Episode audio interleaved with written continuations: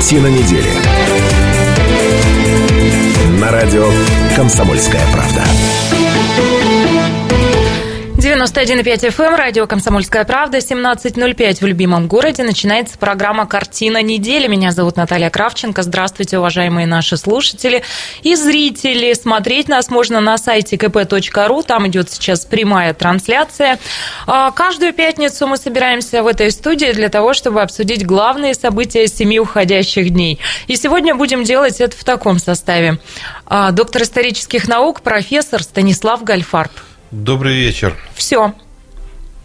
Так это я специально все подстроил. Чтоб... Дело в том, что мы очень долго старались и пытались разогнать постоянный состав ведущих, и удержался здесь только Шмидт, две недели держался, но теперь вот Гальфарб долго интриговал, сумел выгнать и Шмидта. Нет, не сумел. Открылась дверь в студию, и заходит сюда Шмидт.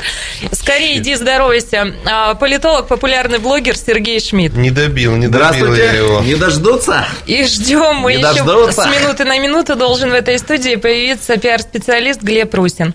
Вот тема программы которые мы предлагаем сегодня обсудить. А, в очередной раз напомню, 208-005, телефон прямого эфира. Что обсуждаем сегодня? Итак, компромисс ЗАГС Собрания приняло законопроект губернатора о передаче 30% отчислений по упрощенной системе налогообложения муниципалитетам. Компромисс Сложно... или компромиссис? Вот Сложно это все звучит, но поясню, разумеется. Да, Шмидт поможет мне объяснить, а в чем тут дело и в чем был спор. А белорусские лифты в наш регион. Иркутская область и Республика Беларусь подписали соглашение о торгово-экономическом и гуманитарном сотрудничестве. С Божьей помощью котельную в Идучанке ремонтирует священник. Молодо-зелено 21-летний Александр Дорофеев из Иркутской области стал самым молодым руководителем администрации в России. Вроде бы вот так. 49% а россиян не знают, где находится Байкал. Жители какой части страны сильнее подкованы в географии? На продажу в разгар сезона расстанется ли Байкал Энергия с четырьмя игроками. Только сегодня стало кое-что об этом известно. Приоткроем тайну, расскажем, что думает обо всем этом тренерский штаб.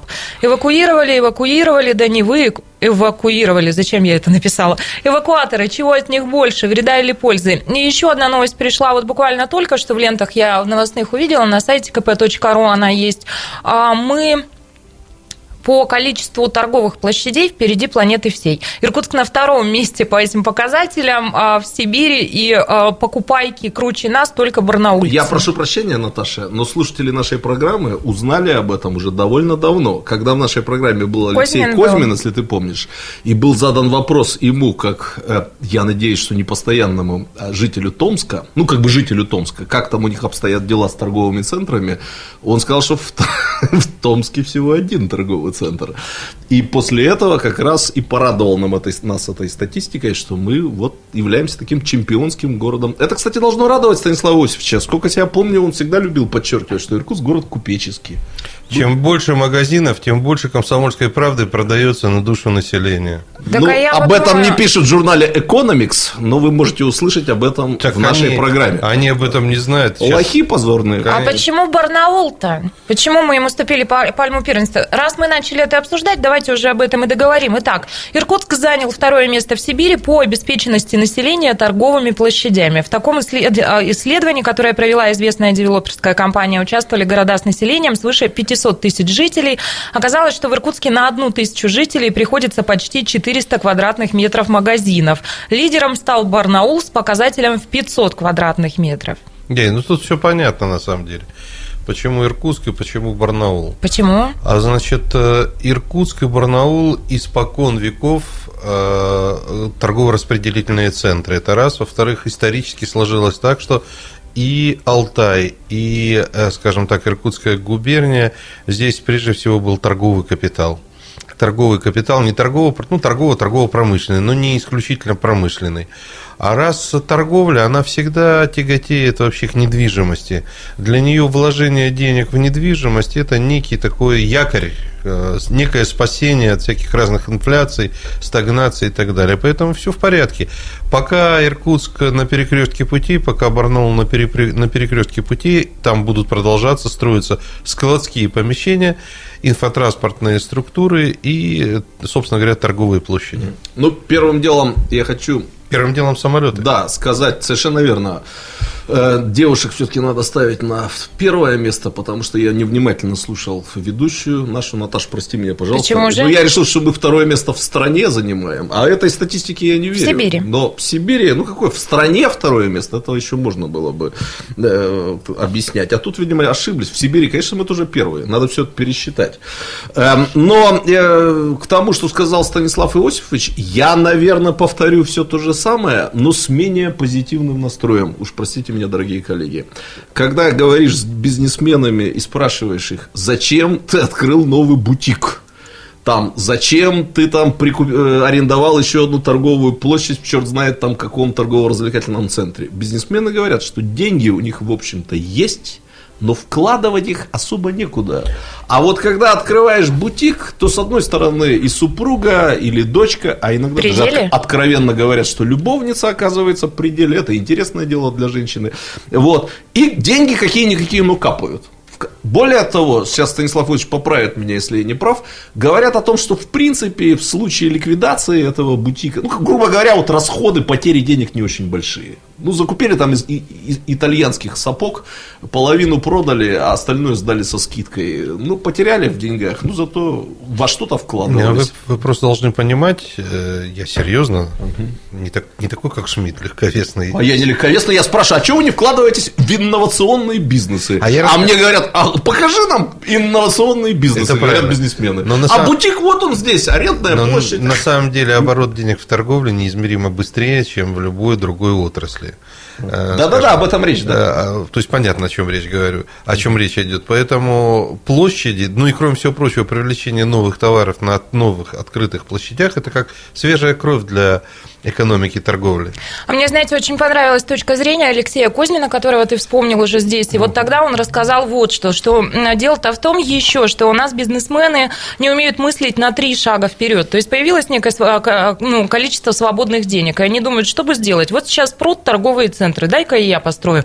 И пока строят, проходит несколько лет, и оказывается, что торговых центров уже избыточно много. И ну вот сейчас мы с вами видим, Но, что площади пустуют и закрываются. Коллеги. А если бы люди мыслили, могли придумать предугадать, а что будет востребовано через три года, Коллеги, тогда была бы совсем другая хочу... история. Станиславу Осичу это не относится. Хочу Конечно, сказать. нет. Хочу нет, у профессора сказать... три глаза. Если вы видите видеотрансляцию, и третьим глазом он всегда а, Коллеги. заглядывает в будущее и умеет предугадать, что ну, будет насчет будущего не знаю. Вот э, президент Соединенных Штатов новый, который будет Трамп, он как раз строит... Профессор уже знает, кто будет президентом Соединенных Штатов. Да, несмотря на, то, что шесть там человек не захотят за него голосовать. А ведь он как раз и строил бизнес э, апартаменты, то есть он такой девелоперской деятельностью в том числе занимался, и вот эти особняки, небоскребы Трампа, в которых и бутики, и офисы, это как раз говорит о том, что президент был на правильном пути. Нет, но, э, по-моему, тогда в программе э, с Козьмин Кузьминым я цитирую, я хоккеем не увлекаюсь, с шайбой, только с мячом. Но я тоже знаю, что был такой великий игрок грецкий, э, наш оператор Медведев он, э, подтверждает, канадский что... Игрок. Да, канадский, да-да-да. И вот его когда-то спросили, я всегда студентам цитирую этот ответ. Все-таки вот чем вы объясните свое искусство? Почему вы так здорово играли? В чем ваш секрет? И он так, ну, понтовщик, конечно, ну, гениальная фраза. Просто все ехали туда, где была шайба, а я ехал туда, где она где будет. Где она будет? А Это образец такого стратегического вот в связи мышления. с этим да? я хочу обратиться к человеку с тремя глазами. Вот, профессор, а что вы видите третьим глазом? Что будет востребовано в нашем городе через 3-4 года? Я думаю, что... Ну, кроме комсомольской правды. И красивых девушек. Да, и вас со Шмидтом. А, вот. Да, собственно, и все. Жизнь удалась. А вы знаете, мне сегодня позвонил небезызвестный коллега Фомин и попросил э, поразмышлять там какого-то 20 какого-то числа в очередной э, в очередном заседании какого-то клуба, э, почему Иркутск не исчезнет, значит, с карты, с карты. Все будет движение к истокам а значит, будут строиться, как бы ни кричали господа, которые еще не успели построить небоскребы, они их будут лепить в центре. А вот. Я вам расскажу после эфира в двух словах. Ну, не после эфира, а после короткого перерыва. Мы уходим на две минуты, после вернемся. 208-005. Картина недели. На радио «Комсомольская правда». Картина недели. На радио «Комсомольская правда».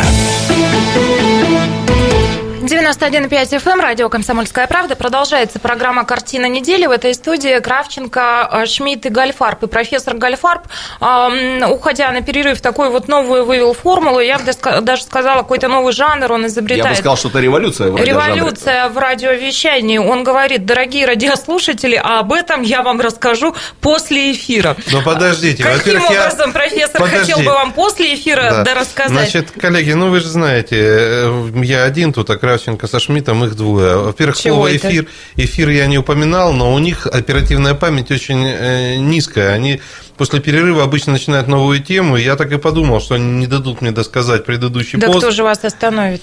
Ну, в двух словах я скажу следующую вещь. Что ждет Иркутск, на мой э, взгляд? Иркутск ждет прекрасное будущее. Если все пойдет... Спасибо. Ну, а следующая тема в нашей только не портите этот прогноз конкретизации, профессор. Вот, собственно говоря, то, о чем я говорил до перерыва, коллеги. Но в двух словах я хочу сказать следующую вещь. Мне кажется, что Иркутск, хотим мы того или не хотим, все равно превратится, вернет себе статус туристической меки. И дело не в Байкале а, а дело вообще вот в общей такой э, доминанте, которую Иркутск исторически призван играть в Сибири. Профессор, я не могу не вмешаться, но это же почти лозунг Трампа, да, Make America Great Again, да, вот, Make Иркутск Great Again. Да, да. А, значит, слава богу, руководство города и специалисты города понимают это, поэтому я вам говорю, через 5-10 лет здесь будет город-сад, с гигантским количеством торговых площадей. Всех посадят, короче. Ну, подождите, почему их должны посадить? Город-сад, потому что. Город-сад. А, господи. Профессор, да вы позволите к следующей теме? Да, пожалуйста, двигаемся дальше. Благодарю вас. Итак, следующая тема такова. А, компромисс. Заксобрание приняло законопроект губернатора о передаче 30% отчислений по упрощенной системе налогообложения муниципалитетам. Сейчас а, трудно буду говорить, потом все это объясним, да, о чем речь. А, ну и вот РКСИП нам сообщает, что решение резонансного вопроса в Заксобрании области встретили аплодисментами. Вот так. Проект закона о внесении изменений в отдельные законы Иркутской области, внесенного губернатором Сергеем Левченко, согласно которому налоговые отчисления по УСН в города и районы увеличиваются с 25 до 30 процентов, принят ЗАГС Собрания в окончательном чтении консолидированную позицию губернатора региона, спикера ЗАГС Собрания и мэра Иркутска озвучила заместитель председателя областного парламента Наталья Дикусарова. Она уточнила, что а, правительство установит ежемесячный мониторинг за расходованием средств в муниципалитетах. Ты -ты -ты -ты. А дальше э, Бирникова, градоначальника вам процитирую. Я хотел бы всех депутатов поблагодарить за то, что поучаствовали, прониклись этим вопросом. Ситуация была непростая, даже накаленная. Я считаю, что мы достигли разумного компромисса. Я очень благодарен губернатору за то, что он услышал наши предложения, сказал на заседании мэр а, Дмитрий Бирников. Ну, в чем суть? А, в октябре 2016 а, года Бирников предложил депутатам Заксобрания а, увеличить на 3% отчисления в бюджеты городских округов от налога на доходы физических лиц. Да, помните эту историю. Также он предложил перенести дату вступления в силу изменений в областное законодательство, согласно которым 25% налога на доходы юридических лиц по упрощенной системе налогообложения остается в городской казне. С 1 января 2018 года Берников просил, чтобы с 1 января 2017 года это сделали. Ну и вот ранее я а, уже, в общем, сказала, на чем сошлись в итоге. Вот такая получилась коллизия. А, ну, если совсем просто трактовать, то а, люди говорят вот так, что Законопроект Берникова превратился в законопроект Левченко. А, ну вот а, я вам цитировала сейчас градоначальника, и у меня к вам такой Авраам вопрос. родил Исаака. Ну да. А у нас а, в регионе научились договариваться наконец, давайте находить я, компромиссы. Давайте я вам скажу. Ну точно, свое, свое все мнение. будет хорошо, сейчас скажет профессор. На самом деле это великое событие, это определенная революция, которая случилась, но в большинстве своем мы не понимаем, да и нам это, в общем-то, не надо понимать, что произошло событие, ну так, по масштабам, всероссийского масштаба. Ну, давайте а, поясним, Поясняю. в чем значимость. До сего момента, э, значит, местная власть, кроме полномочий, нифига не имела. У них не хватало денег на элементарные вещи. Они даже дрова не могут себе позволить лишнюю поленницу взять, чтобы в каком-нибудь э, там Селихарат э, печку растопить и провести заседание сельпо. Сейчас ситуация заключается в том, что область будет отдавать часть денег муниципалитетам, и муниципалитеты уже должны разумно этими деньгами распорядиться. То есть, кроме полномочий, у них появляется еще и возможность хозяйствовать. Понимаете, у них не было раньше такой возможности. То, что, вот, честно говоря, мне, как э, простому человеку, вот абсолютно все равно все эти коллизии, которые были между губернатором, мэром, заксобранием, думой и так далее. Главен что? Результат. Все договорились. Возможно, это станет отправной точкой и остальных договоренностей. Верите в это? Хочу верить. Угу. Но, вы знаете, по-моему, это самая хорошая новость 2016 года. Вот я так, ну, Пестуна в Иркутской области. Самая хорошая политическая новость 2016 года. Потому что на протяжении всего этого года все-таки в основном мы анализировали, ну, да, я могу политкорректно сказать взаимное непонимание и могу неполиткорректно сказать конфликты, иногда даже переходящие в информационные войны, согласитесь, да. между разными уровнями власти. Я, признаться, не очень верил, что это произойдет. Потому что, откровенно говоря, это не в традициях нашей политической культуры договариваться друг с другом. Это вот у враждебных нам Соединенных Штатов так бывает, что когда стороны заявляют крайние позиции, они тем самым посылают друг другу сигнал, что надо договариваться. А у нас обычно заявление крайних позиций э, – это сигнал, что больше разговаривать друг с другом не будем. И это я вот студентам всегда показываю на этом примере разницу политических культур. А тут вот, э, ну, у нас сейчас некое потепление в новой холодной войне, поэтому я позволю себе это сказать в эфире, как-то по-американски все получилось. С одной стороны, все вроде бы были настроены друг против друга, но был реальный конфликт между ассоциацией мэров да. и, э, значит, областной властью. Ну, настоящий конфликт, чего ж там греха таить, который отразился в том числе на всяких разных рейтингах, что, кстати сказать, я предсказывал, э, поскольку это всегда нехорошо для областной власти, когда она конфликтует с муниципалитетами. А здесь-то договорились, причем договорились таким образом, что ну, действительно, всем хорошо. Э, все стороны могут э, я праздновать, праздновать победу. победу. Праздновать победу. Я не хотел этого говорить. Все стороны могут акцентировать в том, насколько мудро они поступили. Это раз. Дальше. Город получит, по-моему, под 700 миллионов рублей. Я полностью согласен с профессором Гальдфарбом, что чем больше денег будут получать муниципалитеты, тем будут, будет лучше и, э, ну, как бы для всех, потому что это главный порог нашей системы местного самоуправления, что знаменитый федеральный закон наделил ее полномочиями, но не дал ей денег. Это и, еще 10 лет назад было. И тут я хотел бы сказать, что mm. вот мы же как историки, Наталья, ты будешь тоже в данном случае с нами вместе. Чего мы себе? как историки, Дожилась, жизнь мы удалась. как историки дальше копнем корням этого все дела. Эту реформу в Иркутской губернии, ну так мягко говоря, придумала Людмила Михайловна Берлина. Э, Ой, я думала, вы в 19 веке Я тоже думал, пойдете. вроде Людмила Михайловна в 19 веке еще не жила. Но... Сейчас э, дойдем до 19 века. Она э, пропагандировала эту идею, чтобы муниципалитеты получили широкие полномочия. Но, к сожалению, не получилось тогда с деньгами. И сейчас, имея вот эту вот реформу и имея доброе согласие всех ветвей власти, мы имеем вообще уникальный шанс в Иркутской области, в каждом конкретном городе, получить то, что ни один российский город не получал. Так, а теперь неприятные новости для местного самоуправления. От меня лично. Дело в том, что граждане теперь имеют возможность в следующем году сказать, ребята, у вас же еще 700 миллионов э, свыше запланированного получилось. Так что давайте нам асфальт, да, дороги, да, да. транспорт и все такое прочее. Я думаю, что на это деньги и пойдут, но мы сейчас говорим не только о Я думаю, Иркутске. что у граждан появился хороший козырь в разговорах с властью, согласитесь. И еще, коллеги, я хотел бы вот что сказать. Я думаю, что на такое решение, на такое, и мы дальше, наверное, это будем наблюдать, э, наверняка есть и доля позиции э, госдумовских, некоторых госдумовских депутатов, которые избрали в этом году. Потому что я смотрю, как активничает Николаев, и некоторые законы, которые принимаются, идут именно от него. Я думаю, что здесь тоже есть. Совершенно верно. И я бы порекомендовал коммунистическому депутату, я уже успел забыть его фамилию, который тоже избрали от Иркутской области, я не Щапова имею в виду сейчас, а того, кто прошел по федеральному По-моему, то ли Попов, то ли... А вот видите, почему мы не помним этой фамилии? Вообще тоже начинать немножко что-то делать для области. Давайте берите пример с Николаева, Стена, там, со всех остальных. Мы все ругаем Единую Россию с утра до вечера. Но пора бы коммунистам вообще показать, что они лучше Единой России. Вот сейчас Глеб Русин сядет, он, конечно, помнит эту фамилию, он прекрасно знает этого человека, и он всем напомнит. Я надеюсь, что нас слушат, э, слышат люди, которые работают в обкоме КПРФ Иркутской области. Товарищи коммунисты, извините, что я к вам как к товарищам.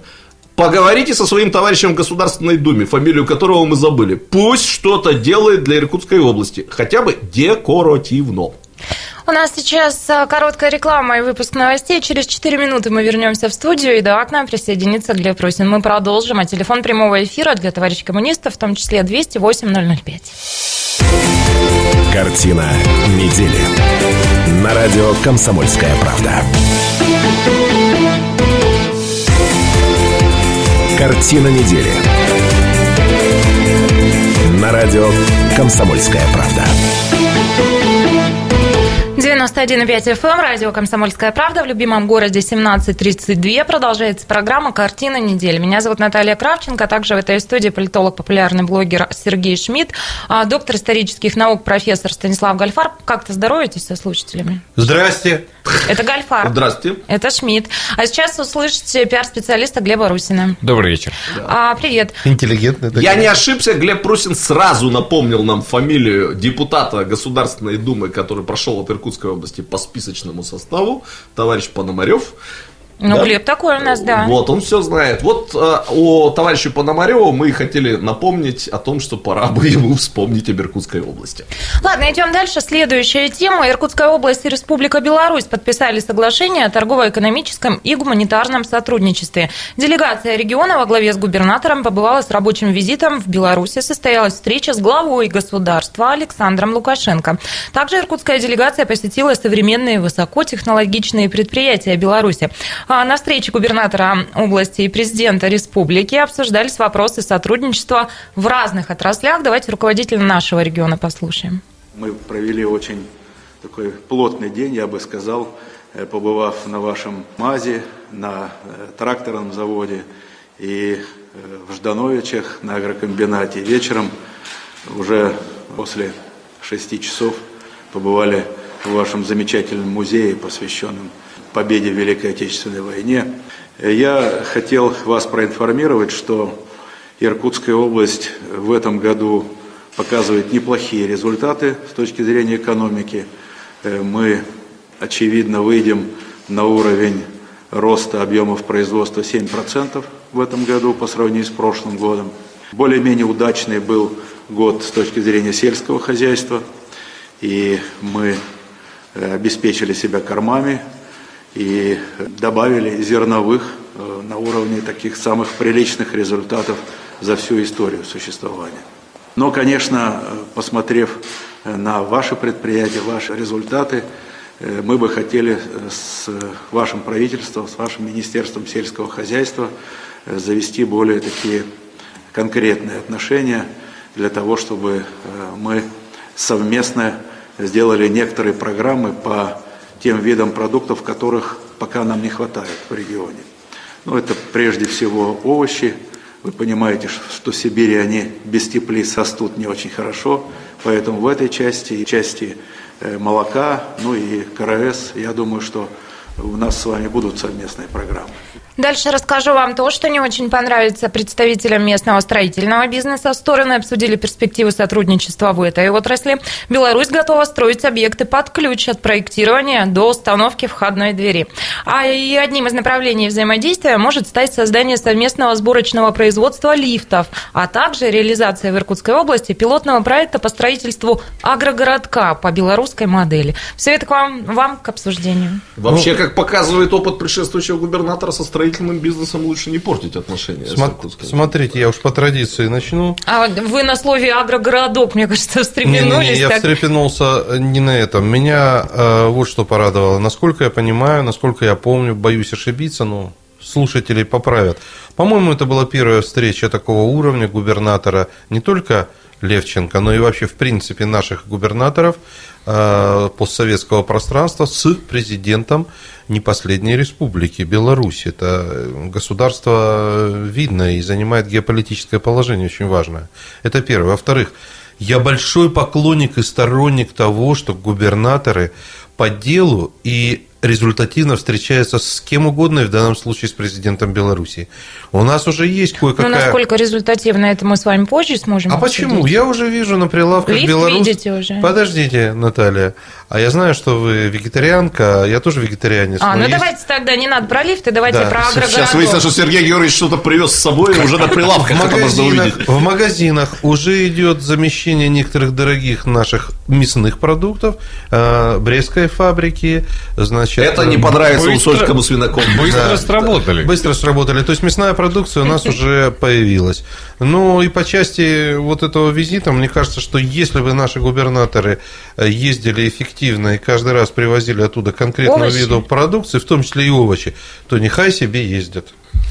Я вот, э, когда профессор начал э, фразу «я вообще большой поклонник», я прям так ожидал, что он скажет «батьки», но, правда, нет, ожидания не оправдались мои. Ты знаешь, я был в Минске несколько раз, я не знаю батьку так хорошо, чтобы сказать, что о, я его поклонник.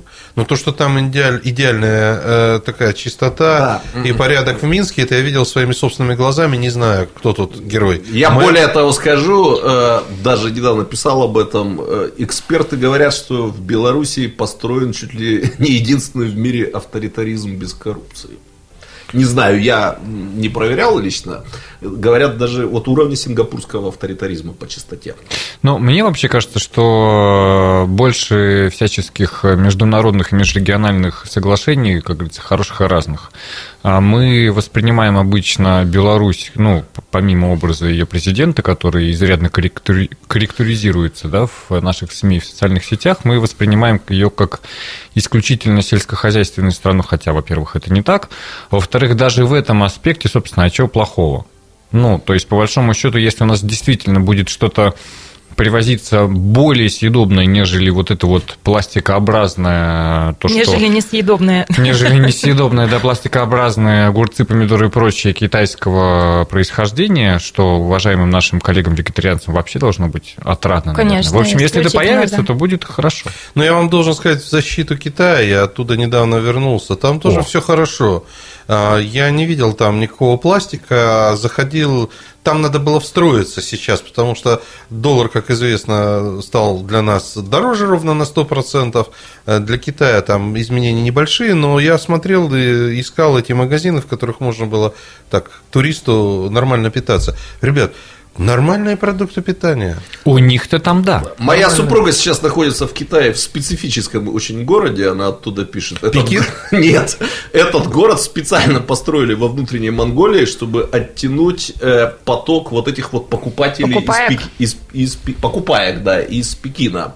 Я уже забыл название этого города, он уже э, строится всего несколько лет, но там уже 2 или 3 миллиона жителей. Ну, как- Это не Сунь Файхэ? Нет, не сунь никуда. Не сунь в Да, эфире, вот. Профессор. Э, И Боже мой. тоже Ну, говорит, что все нормально. Ну, вот идея, идея понятна, да, Пекин перегружен покупателями со всего мира, поэтому они э, растаскивают их по разным городам, в том числе и городам, которые вот просто в степи выстраивают. Вот, по крайней Но- мере, такое они но, кстати, А вот интересно, извините, что перебиваю, я вот сейчас подумал, вот это ведь соглашение, оно же, по идее, двухстороннее, да? Двухстороннее, поэтому и сказал, Вот, что и для нас что мы, а что мы-то, А интересно, будем предлагать Беларуси? А мне кажется, звучала информация, Не-не-не, ребята, не надо ничего Беларуси предлагать. Мы будем предлагать своего покупателя. Мы рынок сбыта предлагаем. То есть, в принципе, больше им ничего не надо. Ну, я говорю условно, скорее всего, наверняка им понадобится, может быть, нефть. У нас ее сейчас, слава богу, становится все больше и больше. Может быть, какие-то отопительные приборы. Может быть, э, есть НРПРЭД, который делает великолепную технику для энергетических предприятий. Не знаю, но у нас рынок есть. Не А я вот, дорогие друзья, признаться, не совсем понимаю формат такого рода договоренности между губернатором и президентом Беларуси. И, ну, я понимаю, что мы живем в стране, где государственное и бизнесовое перемешалось друг с другом. Но я все равно не могу понять, если это было выгодно нашему бизнесу и их бизнесу, что мешало раньше установить эти отношения, и самое главное, как э, вот эта договоренность повлияет на активность бизнесменов. Вот я правда не понимаю, я не критикую Ну, ее. подождите. но А просто еще, у меня знаете- в мою картину мира это не очень Ну, вписывается. Ну, давайте Да. сразу, чтобы не потерять нить, как это вообще вписывается в картину мира. Я думаю, что встреча с Лукашенко – это некая протокольная Тут вещь. все понятно, да. Дальше придут конкретные пацаны белорусские, которые будут обсуждать с конкретными нашими структурами, что вам не хватает, что мы С можем... их стороны поставить. пацаны, а с наших структуры. Это правильно. Смотрите, Да. пацаны с двух сторон, они обсудят торгово-экономическое сотрудничество, но здесь речь идет еще и о гуманитарном. Вот это что имеется в виду. Гуманитарное- Это понятно. Это Студенты, понятно. Это туристы. понятно. Это фестивали. Да-да-да. У нас же есть славянский базар. Ну, короче, вот профессор поедет в Минск рассказывать об историческом прошлом. И это э, наша белорусов. гуманитарная помощь Да. Можно белорусам рассказать, Не, немножко э, э, подтянуть их уровень гуманитарного. Это гуманитарное сотрудничество. У нас очень активное белорусское землячество, кстати, Да, в Иркутске. Очень активное вообще. При этом наше белорусское землячество, насколько мне известно, оно отражает интересы белорусов, которым не нравятся братья, э, э, братья говорю, э, батька Лукашенко. Там Но белорусы а, бывают. Мы сейчас примирились. Знаешь, нравится, не нравится, спи моя красавица. Мы сейчас немножко о другом Нежно говорим. вы со Шмидтом. Ну а как же? Ой, секунду, э, профессор, отниму у вас опять микрофон, потому что мы в этой программе слушателям уступаем. 208-005, телефон прямого эфира. Здравствуйте, Андрей. А, Здравствуйте, Наташа, здравствуйте, ведущие все. Это, Здравствуйте. я Хочу сказать, э, разрушили Советский Союз, да, в принципе, да уже пора, конечно, во всех направлениях просто собирать славянские страны вместе, все это, чтобы было это как бы, ну, единым, не единым, но во всяком случае во всех и в экономическом пространстве, и в политическом, и э, в гуманитарном, и, в общем-то, уже пора заканчивать вот эти все, так скажем, вот, вот мой какой Андрей, скажите, пожалуйста, а как вам кажется, вот такая встреча и некие ну, протокольные намерения сотрудничать, это действительно может перерасти в какую-то хорошую историю с Ну, плотным взаимообменом а, профессорами и том- товарами, овощами и лифтами? Дело в том, что я не думаю, что это только протокольно. Мы много чего не знаем, потому что что там вообще за, так скажем, за кулисами велось, да? Э, Левченко, естественно, вы знаете, коммунисты, в принципе, они всегда были за создание, так скажем, за, за воссоединение Советского Союза, как бы. Но нам, в принципе, э, страны вот этой Средней Азии, ну, откровенно говоря, ну, не нужны, да. А вот славянские страны собрать бы, это было бы, ну, э, хорошим таким Андрей, я вас благодарю, спасибо. 208 Я к тому, что сказал Андрей, просто добав- добавлю так э, историческая такая справка. Вчера, дорогие друзья, исполнилось 25 лет знаменитым Беловежским соглашением. 8 декабря 1991 года перестал существовать Советский Союз. Кстати, профессор, покритикую, мне сообщили, что на вчерашней политологической конференции никто не обратил внимания на этот юбилей. Ну, я знал, дата Да, высветилась в интернете, но как-то я... Ну, я так к тому, что сказал э, слушатель. Андрей. Я поскольку про 19 век, то... Ну, понятно, понятно. Ну, я к тому, что это событие, в тени которого мы до сих пор находимся, согласитесь. Если это событие бы произошло, не произошло, история бы развивалась совершенно иначе. Уважаемые наши слушатели и зрители, мы сейчас выходим из эфира на большую перемену. 20 минут у нас с вами перерыв. И в 18.05 мы вас ожидаем вновь у ваших приемников, у ваших компьютеров. У нас идет видеотрансляция. Можно увидеть профессора Гальфарба живьем. Воспользуйтесь такой возможностью. В 18.05 встречаемся здесь же. Не пропустите. Картина недели. На радио «Комсомольская правда». Картина недели. На радио «Комсомольская правда». 91,5 FM, радио «Комсомольская правда», 18.05 в любимом городе. Продолжается программа «Картина недели». Мы вышли из большой перемены. Здравствуйте еще раз, уважаемые наши слушатели и зрители. Трансляция идет, видеотрансляция идет на сайте kp.ru. Меня зовут Наталья Кравченко. А телефон прямого эфира 208-005. Каждую пятницу мы собираемся в этой студии для того, чтобы обсудить главные события семи уходящих дней. Сегодня это делаем в таком составе. В общем, это золотой состав. Владимир Анатольевич Смененко обещает к нам присоединиться уже со следующей недели. Как бы я ни разгоняла постоянных ведущих, мне это не удается по привычке, хотя и неосознанно. В пятницу вечером они продолжают идти в нашу студию. Ну, кто эти люди? Доктор исторических наук, профессор Станислав Гальфарб. Здрасте. Мне кажется, профессор, у вас э, какая-то нереализованная мечта живет. Вы всегда во время программы рисуете скрипичные ключи. Ну, я в душе музыканты, у вас программа такая приятная. Хочется балет петь. любит, между прочим. Балет да, очень балет. любит профессор, да, большой знаток да, балет. Да. Но ну, а в душе, наверное, музыканты рокер и панк. И это как... политолог, популярный блогер Сергей Шмидт. Здрасте. Тоже, кстати, балетом может... Я очень переживаю, что я не умею ни петь, ни играть. Если бы я умел петь и играть, меня бы здесь не было. Человек а, музыкально одаренный, который умеет петь и играть, и который вообще очень тонко чувствует. Это пиар-специалист Глеб Русин. Добрый вечер. Вот из-за таких, которые тонко чувствуют, я и не могу ни петь, ни играть. Ну, э, я очень рада, что в этой студии ведущие никогда не будут ни петь, ни играть, потому что я очень люблю вас, наши слушатели и э, зрители. Ну, пока я здесь, я вам этого не позволю, потому что с уважением отношусь к нашей аудитории. В картишке-то можно? Разве что это мечта профессора в прямом эфире поиграть в карты. Но сегодня мы этого делать не будем. Итак, тема, которую будем обсуждать в этом части. С Божьей помощью котельную в Идучанке ремонтирует священник. Молодо-зелено 21-летний Александр Дорофеев из Иркутской области стал самым молодым руководителем администрации в России. 49% россиян не знают, где находится Байкал. Жители какой части страны сильнее подкованы в географии. А на продажу в разгар сезона расстанется ли Байкал Энергия с четырьмя игроками, забегая вперед, скажу, что, ну, как в той считалочке, осталось только трое. Голубков расторг контракт с нашим клубом. Ну, еще одна тема эвакуаторы, чего от них больше вреда или пользы. На этой неделе произошло сразу два ЧП с участием эвакуаторов. Это тоже все обсудим. Этот блок короткий, поэтому я бы хотела сейчас предложить вашему вниманию небольшой сюжет, и а, мы его сейчас послушаем и после обсудим. Это сюжет про самого молодого руководителя.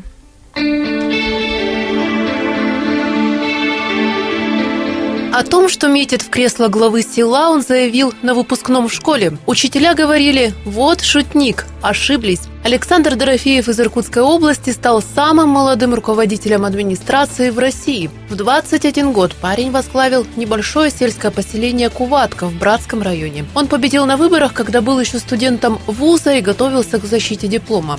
Сейчас же Александр на практике показывает, чему научился в университете. Главное, говорит, село благоустроить, проблем тьма. Но молодой руководитель каждое утро садится на свой велосипед и едет в администрацию бороться за светлое будущее села. Много чего хочется. Хочется, чтобы у нас доступ был продукты, любые вещи для ремонта, саморезы. Хотелось бы, чтобы до нас была дорога. Дорога у нас отвратительная, грунтовая, чтобы у нас водопровод был круглогодичный. Да, планов у нового руководителя громадье. И за слова он, как говорит сам, отвечает. Оплошать нельзя, ведь на него смотрит тысяча жителей Куватки, из села, где Александр родился и вырос в многодетной семье тракториста и телятницы. Ну а народ пока отвечает взаимностью, ведь Дорофеева выбирали, как говорится, всем миром. На голосование приехали студенты и даже те, кто постоянно уже не живет в Куватке. В коллективе сразу я обозначил, что субординацию мы соблюдаем, мы общаемся как бы вне работы, как угодно. А касаемо людей приходящих, которые просто ко мне обращаются, я не держу обиды, если иногда они обращаются не именно вы.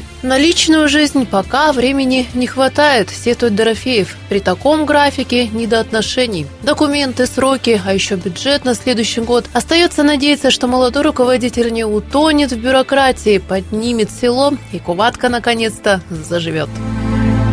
Ну что, вот Куватка заживет. Как вам руководитель практически европейской формации на велосипеде ездит на работу? Да, как в А вот интересно, он правда самый молодой? Помните, в э, под Каменной, там тоже молодая руководительница, мы обсуждали этот вопрос. Слушайте, 21 год человеку. Я ему, не, ну моложе не бывает. Я ему посоветую обратиться в случае, вот будет у тебя проблема, обращайся к тезке, первому заместителю губернатора. К однофамильцу. Да, Владимировичу Дорофееву. Постоянно. А я бы посоветовал ему не обращаться к тезке, а всем говорить, что он родственник. Э, это я как человек с фамилией Шмидт хочу напомнить, что... Отто Юрьевич?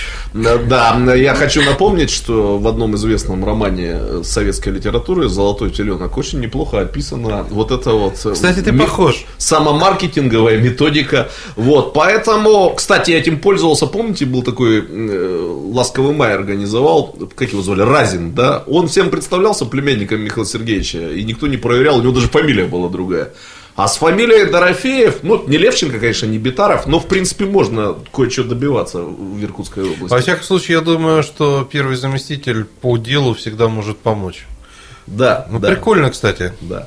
Ну, если честно, я таким вещам всегда радуюсь, поскольку, несмотря на свой преклонный возраст, являюсь убежденным сторонником поколенческого обновления, что в нашей политике, что в нашем бизнесе, ну, вот везде. Пусть мы, старики, на радио останемся, будем Так. здесь вещать.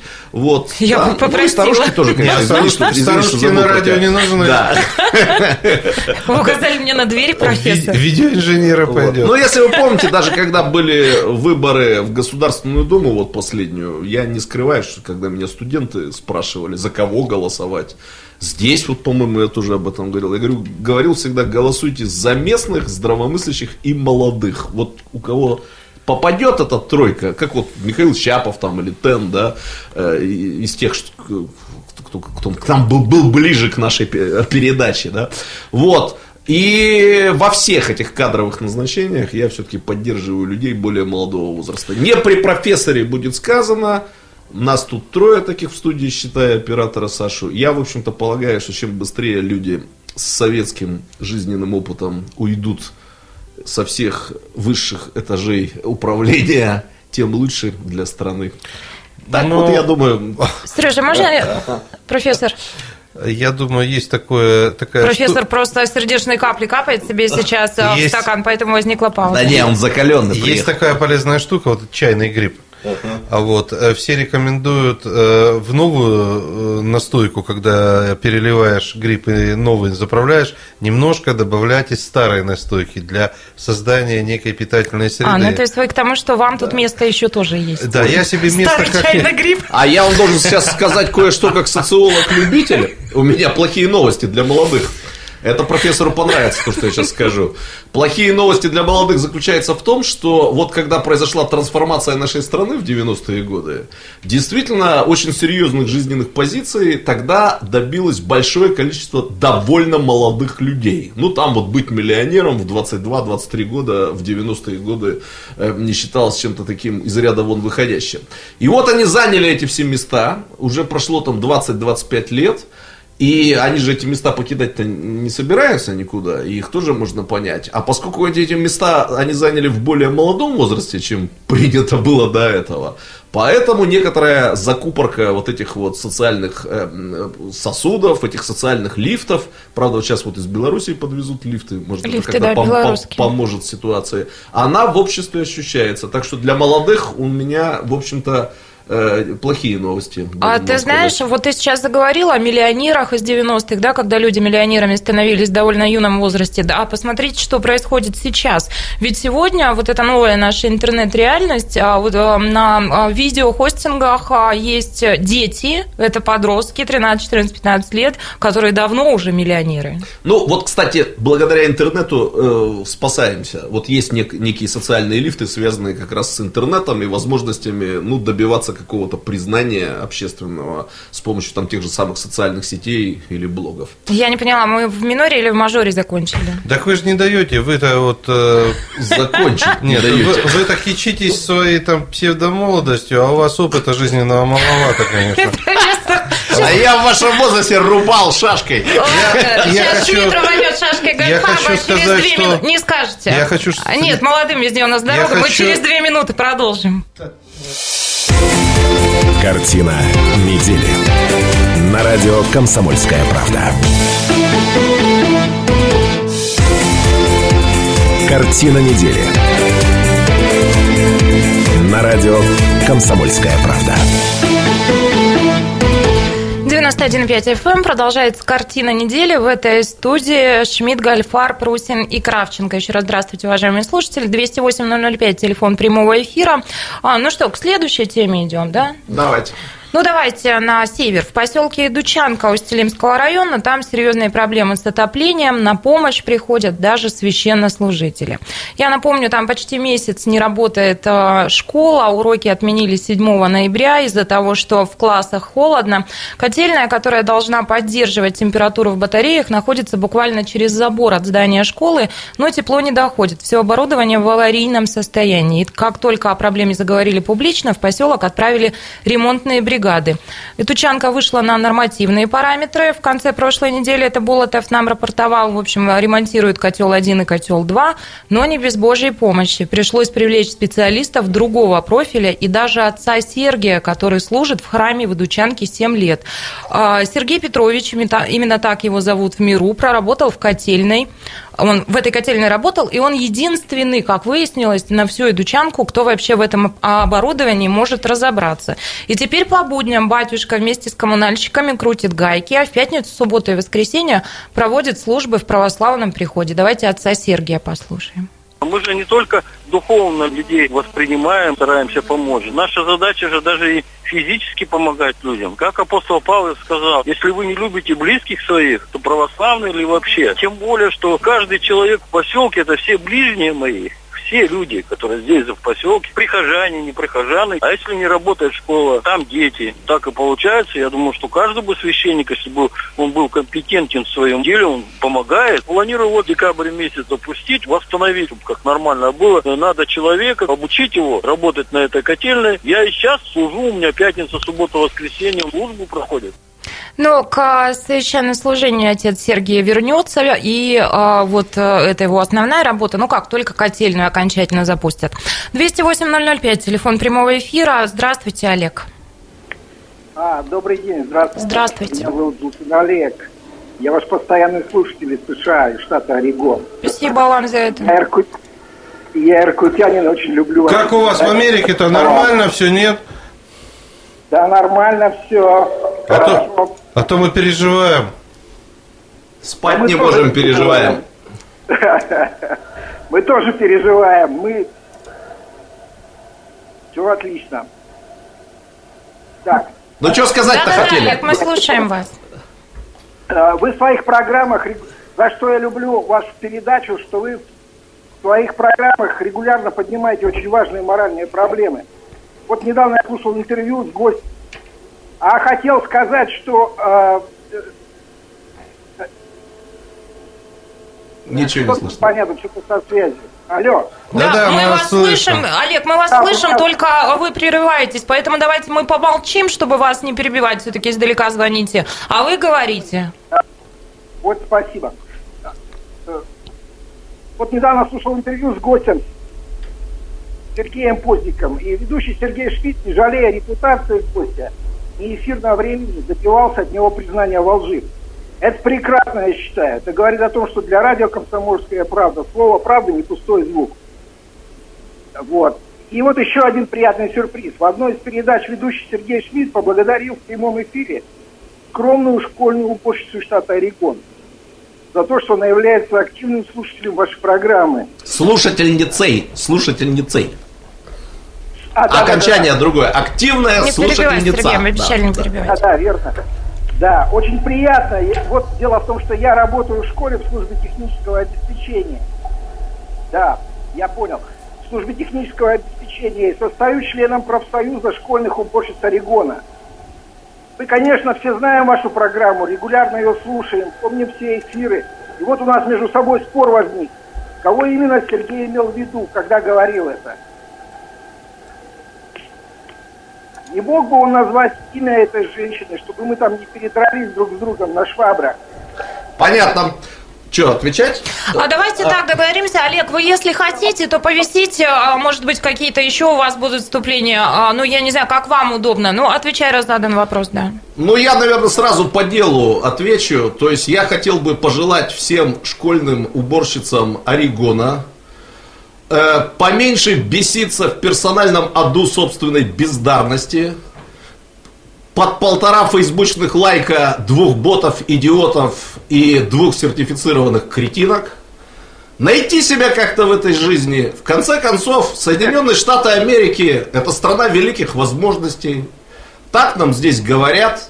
Я думаю, ради того не стоит уезжать в Соединенные Штаты Америки для того, чтобы вести вот такую вот дурацкую жизнь, задавать в прямом эфире радио «Комсомольской правды» дурацкие вопросы. Ну и чего уж там греха таить? На любой дурацкий вопрос всегда найдется дурацкий ответ, который я, собственно говоря, сейчас и дал. Олег, если вы с нами и хотите что-то сказать, пожалуйста, время есть. Время пошло. Да-да, я, я почему-то не уверен, что Сергей ответил на мой вопрос. А и почему дурацкий вопрос, я тоже не понял. То есть Сергей от чистого сердца поблагода... поблагодарил э, школьную уборщицу. Я просто задал вопрос, как ее зовут и все. А что-то Сережа, Сережа как будто сердится на что-то. Я так не понял. Ну, мне продолжатели в глазах ведущих коллег я читаю такой совет. Не уподобляйся этому дурачку.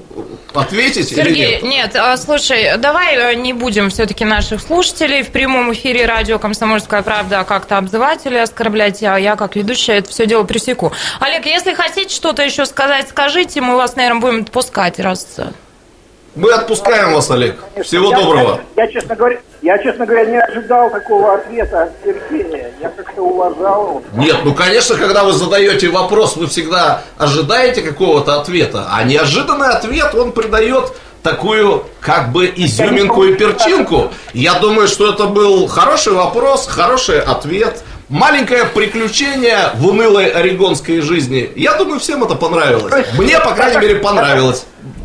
Я так понял, что благодарность не от чистого сердца, да? Благодарность не просто от чистого сердца, от чистой печени, от чистого, Сергей, от чистых почек, Сергей вообще от всего чистого. И Олег, все, я прекращаю уж, позвольте мне это да, ваш диалог ровно по той причине, что я думаю, что основное а, большинство наших слушателей и зрителей вообще не очень понимает, что происходит и о чем идет речь. Ну, резюмируя, я лишь как руководитель проекта радио «Комсомольская правда» скажу, что мне невероятно приятно, что и на другом конце света слушают наше радио, смотрят наши трансляции. Милости просим в прямой эфир, телефон 208-005. Ну, а для тех, кто живет в другом городе, а, код Иркутска 3952, а если из другой страны, то код России надо добавить. Милости просим. Да, Хорошо, конечно, что нас можно рады. слушать в любой точке мира. Ну что, мы продолжим. Рассказала я вам историю о замерзающей дучанке, о том, что там вот священник пришел на помощь. У нас немножко времени остается. Как-то это откомментируйте. Пойдем к следующим темам. Да что-то комментировать. Ну, дай бог здоровья батюшке за то, что он э, и в миру, и в проявил лучшие качества. Тут есть такая проблема, о которой а, в прошлый раз мы тоже про Эдучанку говорили, вы, профессор, прогуляли этот эфир. А Бронштейн, по-моему, сказал вот любопытную мысль, которая понравилась очень Сидел Сереже. на месте вас, профессор. Ну, да, на этом месте всегда эфир. после меня всегда умные мысли появляются. Помнишь, Сергей, ну, речь шла о том, что действительно в небольших поселках и небольших городках вот такая проблема теперь уже много где. То есть там, где ушло какое-то большое производство, там не осталось, соответственно, специалистов, подкованных технически, например, и способных а, поддерживать жизнеспособность вот а, города, в данном случае поселка. Ну, я могу только сказать, что вся Европа состоит из маленьких городков, поэтому мы к этому тоже когда-нибудь подойдем. Все будет нормально. Вместе с нами Татьяна Ивановна. Здравствуйте. А, здравствуйте. Я вот уже сейчас слушаю вашу передачу, мне очень не понравилось. Звонит человек, нормальный вопрос. А что за ответ-то такой? Почему он так себя ведет, ты тоже не поняла. Татьяна Ивановна, это вам показалось, что это нормальный вопрос. На самом деле тут попытались устроить прямую провокацию в прямом эфире, и провокатор получил по заслугам то, что получил. Я перед вами лично извиняюсь, Татьяна Ивановна, что такое произошло, но это прямой эфир, всякое бывает. Татьяна Ивановна, спасибо вам за ваш звонок. 208-005, телефон прямого эфира. Уважаемые слушатели, присоединяйтесь.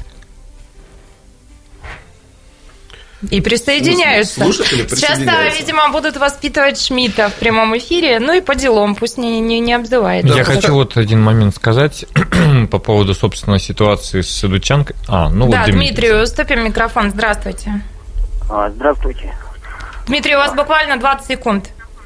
Да, я хотел сказать по поводу ранее вот обсуждавшегося вопроса по поводу поездки значит, в Белоруссию. А, значит, следовало бы губернатору прихватить с собой еще и министра сельского хозяйства, чтобы поучиться немножко у Белоруссии, как развивать сельское хозяйство и э, как сохранять и умножать промышленные предприятия в области. Дмитрий, спасибо огромное за ваше мнение. У нас короткая реклама, выпуск новостей. Вернемся в студию через 4 минуты и продолжим. 208 005. Картина недели. На радио «Комсомольская правда». Картина недели. На радио «Комсомольская правда». 91,5 FM, эм, радио «Комсомольская правда». В этой студии э, Шмидт, Гальфар Прусин и Кравченко.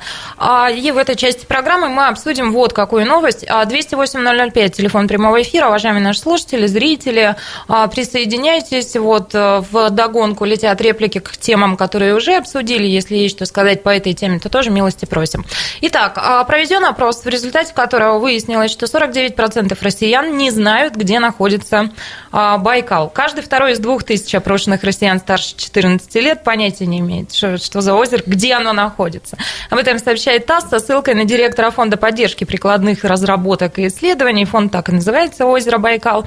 А исследование проходило в октябре этого года, и в нем приняли участие 42 региона России. А, и Каждый второй россиянин знает, э, где расположено озеро Байкал, и называет регионы Иркутская область, Республика Бурятия и Сибирь вообще. Вот так себе представляют Сибирь. Соответственно, 35% опрошенных признались, что не знают, где находится озеро Байкал, а при этом еще 14% назвали неправильные регионы, и точнее всех мест расположения озера называют сибиряки. А в связи с а этим... какой правильный ответ? Иркутская область или Бурятия? А, оба два принимаются как а, правильные. Понятно. А в связи с этим в теме дня дня мы развернули вот такое обсуждение, где поставили вопрос таким образом. А, вот знаете, у нас есть действительно такое, ну, я не знаю, снобистское, наверное, утверждение, что мы, сибиряки, лучше знаем географию родной страны, чем жители центральной части Сибири, и слушатели нам активно этот тезис подтверждали в эфире и развивали. В частности, говорили о том, что нам, чтобы куда-то доехать, да, ну, мы едем далеко и трудно, по пути изучаем Россию-матушку. А москвичам нет никакой необходимости знать, что находится за пределами пределами столицы, и поэтому они географию не знают. Вот как вам кажется, насколько это верное утверждение, и что бы вы сказали тем людям, которые не представляют, где находится наше все? Можно я быстренько поделюсь одной своей стародавней идеей, идеей такого креативного памятника, который надо поставить в Москве. Я, правда, не знаю, что собой должен представлять этот памятник, у меня есть только идея. Это памятник двойки по географии. Ну, наверняка а, там... То есть ты поддерживаешь этот тезис? Да, я дело в том, чтобы где-то предложил, может быть, и Церетели бы мог поработать в этом смысле, мне кажется, он э, э, хорошо, ему бы этот замысел мог подойти к его вот этой вот, потому что двойка-то большая, по, по большой географии большая двойка. Но мы здесь, в Иркутске, э, немножко коллекционируем всякие разные вот эти вот географические ляпы жителей столицы, жителей внутри Э, Кадия, да-да-да. Но вот почему-то мне вот больше всех врезался такой ляп из художественной литературы. В 1992 году московский писатель написал роман «Адмирал» про адмирала Колчака. Фильм, правда, по-моему, не по нему снимали, но неважно. Это было жизнеописание, э, э, значит, э, адмирала Колчака. И вот мне сразу сказали, роман не читай, переч, прочти просто последнюю строчку. И вот последняя строчка очень мне запомнилась. Она так звучала. «И холодные воды Ангары подхватили тело расстрелянного понесли адмирала и понесли в направлении Байкала. Да. Ну ладно. Вот с тех пор это как бы для меня эпиграф всей на нашей са- географии. На самом деле вопрос достаточно серьезный, и проблема не в том, знают они Байкал или не знают, а проблема на самом деле исключительно... Потому что у нас страна слишком большая, да? Нет, на самом деле исключительно маркетинговая задача здесь должна быть решена. Люди не обязаны знать, где находится Байкал. А такие объекты, как Байкал национальные... Правда при... вы считаете, что не обязаны не знать? Обяза... Не обязаны знать. Ну, например, я сейчас скажу такую страшную вещь. Люди не обязаны знать, есть газета «Комсомольская правда» или Погодите, нет. Погодите, но все таки Байкал... Я... Если... Профессор, страшные вещи говорите. Вот Абсолютно. Сейчас. Если я хочу донести до людей какую-то национальную идею, я должен ее продвигать. Это целая наука. Люди живут особенными своими местными интересами. Байкал где-то от них за тысячу морей и так далее. Он знает речку Гадюкина и ручей э, Кривой Рог. А Байкал он не обязан знать, что ему Байкал. Но мы считаем, что это национальное достояние. Ну да, раз. я именно об этом. Мы считаем, что это национальное достояние раз, что это очень привлекательный туристический объект. Мы считаем, что те, кто любит Байкал, любят родину, страну Так давайте помогать людям узнавать это. Знаете, я тогда продолжу тут э, серию воспоминаний, сейчас объясню, к чему я там. А, тоже в 90-е годы был какое-то, тогда только зарождались у нас на телевидении форматы ток-шоу, был какой-то ток-шоу, был какой-то журналист Огонька, сейчас не помню кто, естественно. И когда кто-то в эфире упрекнул его в том, что вот из серии журналисты нынче это не те, ну, то есть в советские-то времена ого-го, всех, значит, там, извините за слово, дрючили за малейшую запятую не ту, а вот сейчас, на что журналисты журналист сказал, я вообще не обязан знать русский язык, у меня для этого корректор и редактор есть. Так вот, э, я это к чему? В принципе, люди вообще не обязаны, конечно, знать географию. Для повседневной жизни им, по большому счету, Извозчик это не надо. Ну, практически, да. Они не обязаны знать какую-то там, не знаю, геометрию, да, в самых минимальных вещах. Ну, кучу вещей они не обязаны знать.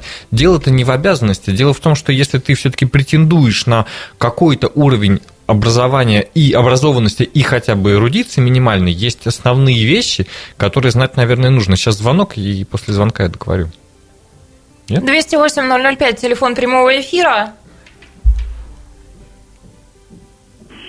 Да я вот по поводу Байкала хотел это самое, так, это самое, немного это самое поговорить, так интересно, конечно. Прошу вас, пожалуйста. А, добрый вечер. Здравствуйте. Здравствуйте. Здравствуйте. Наташа, я вот это самое, так вот, разговор-то коротенький был, да, я вот э, кончил политех, да, это самое, в 73 году, да, у меня специальность была, да, инженер-геофизик, поиски, это самое, уранов месторождений. Я в сосновой геологии работал в Черноруде, да, 138-я экспедиция, ну, самом заливе там все прочее. Там Я прошу работы, прощения, да? вы меня простите, ради бога. Как-то вот прям лаконично свою мысль, не так много времени остается. Нет, ну лаконично. В те времена, да, там вообще никого не было. Там идут пять заливов, Сактор, Бухта, все прочее, да. Я там заплывал, там вообще никого не было, да. Вот я вот пять лет проработал, да, потом уволился, там, ну, давно было, да. А вот тут у меня это самое, это, жена купила тут это самое, там, в Сакторе, там, дом, четыре сотки, все, да. Так там рядом-то что? Ну, там стоит это самое, Светлана Медведева с автоматами ходят, да? На Хужире там тоже это самое, автоматчики ходят. Я туда заехал, мне говорят, там, говорит, вообще, говорит, не подходи. Тут, говорит, я, говорит, раньше тут кост пас. Самое, я прошу прощения, вы к чему все-таки коротко резюмируйте, мы потеряли мысль. Так нельзя это самое так подпускать. Байкал это дело-то такое, ну, его испоганить там махом может, этими всякими там а, ну я наконец поняла. Половина россиян не знают, где находится Байкал, и, и слава хорошо. богу, считаете вы, да? вообще кошмар, там мусора все накидано. Да, теперь поняли, теперь поняли. Спасибо огромное. 208-005, телефон прямого эфира. Так вот, и смотрите, еще один момент. А, на самом деле, безусловно, Байкал там национальное достояние, да что уж говорить, там и мировое, это все понятно. Но а, в нашей стране национальных достояний, рукотворных и природных тоже, в общем-то, хватает помимо этого. Уверены ли мы, нам это больное, мы здесь рядом живем, мы, мы к этому вот так вот относимся, да, мы, нам болезненно, что вот кто-то не знает, да, на, нас вообще с Якутском постоянно путают. И вообще все, что за Уралом, это где-то там, да, то ли под Хабаровском, Иркутском, то ли еще именно где-то. об этом, о, ге- о знании географии родной страны. Да не география здесь, коллеги, не надо говорить об географии. Будем об этом говорить, 208 с нами Рамиль. А, добрый вечер. Добрый. Здравствуйте. Здравствуйте. Ну, я хотел сказать, что о Байкале. А, вот э, это мои воспоминания с детства. Мы с отцом туда с семьей очень часто ходили. Это суровая, настоящая сибирская природа, да. И ее не каждый поймет. Кому-то нравится... Вот я три раза был в Египте, да. Да, это солнышко, это песочек, это тепло, но это не родное все. Поэтому москвичи, которые не знают о Байкале, значит, им нравится вот эта попса в виде Таиланда и Египта. А Байкал его поймет ну, настоящий такой суровый мужик, да, которому западет в душу эта красота, да, или когда стоишь на, стоишь на льду, и под тобой метр льда, под тобой еще 100 метров воды, а ты видишь камни на дне. Где ты такое еще увидишь? Ни в каком Шармаль-Шейхе или Александрии ты этого не увидишь. Поэтому кому нравится песочек, пусть они знают географию Египта. А кому нравится настоящая красота, когда ты берешь рюкзак и забираешься на гору и видишь пол, пол Байкала, и это, это Рамиль, скажите, другое. пожалуйста, можно я вас сейчас обниму через эфир? А, ну, не при профессоре только. Это не входит в твои служебные обязанности. Спасибо. 208 005, телефон прямого эфира. Мне вот нравится песочек, и я знаю, где Байкал. А это, как раз, конфликт. А, это, а это как раз то, о чем я говорю. Вы послушайте, о чем я говорю. Я не против того, чтобы знать географию, это обязанность наша и, в общем, возможность. Я о том, что Байкал не обязательно знать как некий географический объект. А вы знаете озеро Лабынкыр? Там чудовище водится. А вы знаете озеро Анталь? Вы понимаете? И тут командора понесло. Нет, командора не понесло. Нет, ну, вообще, Станислав Ильич, конечно, прав, потому что если тут начать иркутян э, опрашивать э, Иртыш так правее вот Аби на карте или он правее Иртыша. Я просто так на москвичей-то поднаехал не потому, что я их там не люблю, э, но просто они чаще бывают в средствах массовой информации, чаще занимают властные посты, поэтому их географическая неграмотность стала притчей во языцах в регионе. Нет, ну так я а на понимаю... самом деле знания по географии это они везде примерно Сереж, одинаковые. так я так понимаю, что на самом деле опрос у нас был не только в Москве, а по стране, во-первых. Региона, да, 42 два региона. Во-вторых, э, опять же, вот это вот в продолжении этой темы, да, ну хорошо, ладно, у нас э, есть и такие же э, известные там озера, да, в России, которые связаны со всякими историческими событиями. Но много ли людей у нас здесь, в Сибири, много ли иркутян точно ответит, например, где там, не знаю, расположено Онежское озеро? Ладно, давайте резюмировать. Минутка у нас остается. Ваше впечатление от этой недели, что особенно запомнилось вам, профессор? Мне запомнилось то, что я приехал э, в теплый уютный город Иркутск, падал снежок, и как-то не очень морозно было, и я почувствовал себя дома. Мне кажется, что все будет хорошо в этой стране, в этом городе. Профессор на позитиве. Вот такой у него амплуа, скажу я вам, не только в нашей программе, но и в жизни. Но мне запомнилось, что моя собачка Сниф перестала мерзнуть на улице, адаптировалась, поэтому все мы теперь в семье адаптированы к зимним холодам. Завидую твоей собачке. Я не... Давай мы тебя выгуляем как собачку. Я выгулялась в предыдущее воскресенье, этим мне и запомнилась эта неделя. Я а, впервые за последние 20 лет участвовала в лыжной гонке. И поэтому я выгулялась тоже в попытке адаптироваться к морозам. Ой, Наташа же наша выиграла гонку. Чемпион. Да. да, это правда. Оле, оле, оле. Многие руки что-то помнят. Глеб, чем запомнилась тебе неделя? А, да у меня тоже какие-то такие погодные... Скажи сразу, ничего хорошего, кроме вас, я не видел. У меня тоже какие-то такие погодные ассоциации. На самом деле, я ну, эта неделя запомнилась как раз вот этим вот снегом, снегопадом. Подумалось, хорошо бы в Новый год такая же погода стояла. Слушайте, а я вам расскажу очень быстро еще, чем мне запомнилась эта неделя. У нас удивительно позитивные слушатели. После снегопадов мы спросили, хорошо ли чистят ваши дворы, жалуйтесь. А взамен мы получили две благодарности управляющим компаниям. Восточная и Южная. Вам были благодарности. Вот такие позитивные люди слушают радио радио «Комсомольская правда». Теплого вам вечера и услышимся в понедельник. Пока. Картина недели. На радио «Комсомольская правда».